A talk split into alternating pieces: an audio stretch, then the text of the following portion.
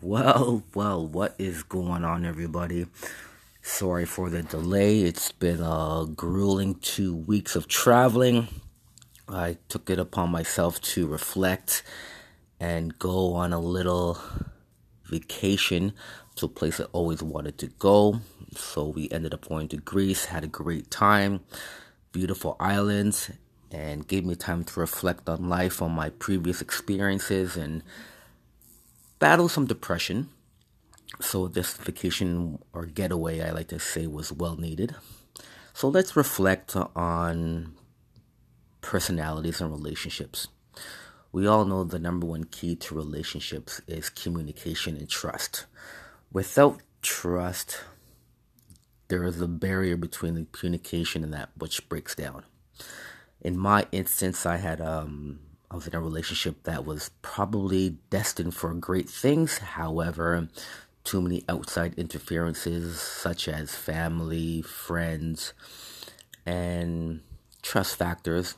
And I will admit, I've done some things that I wasn't proud of, but when you're in a relationship, you think that you're invincible and you don't think clearly but you always want to be accepted. And that's where the problem was. I wasn't accepted into this relationship. I think from the start, I was an outcast due to my ex being from a European background. How ironic. I ended up going to Greece, and yes, her background was Greek. Great person, can't talk ill things about her.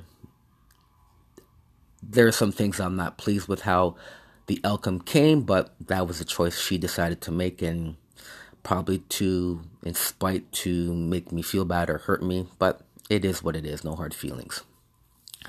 Yes, you're probably wondering, well, how bad could it be? Well, put it this way, you're in a relationship for 15 years and people ask, well, why didn't you propose or and I always wanted to and I had my own problems, but I always wanted to be accepted. I always wanted to be part of the family. I always asked her to tell her parents about us and she kept putting it off and I felt that well, I'll just ride the wave and see what happens. And that was my fault. I probably should have got out a long time ago and I probably would have been in a better place at that time. But now looking back, you know, we do things where we stray and did I cheat?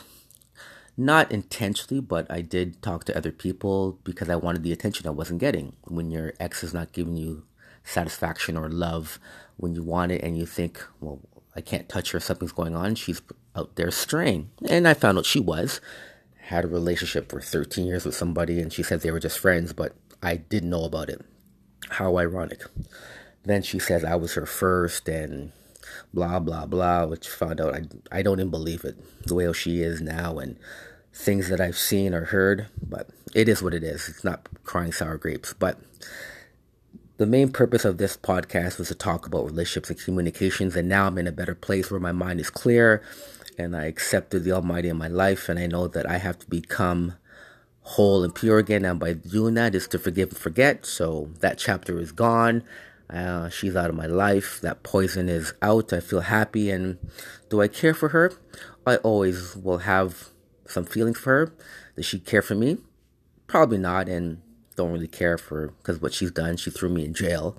Said that I was stalking her. She was scared of me. I'm a person I would have gave my life for her, taken a bullet for her, but I scare her. Odd, but that's podcast um, for this segment. So stay tuned for the next segment coming through. Enriched in light, we are out.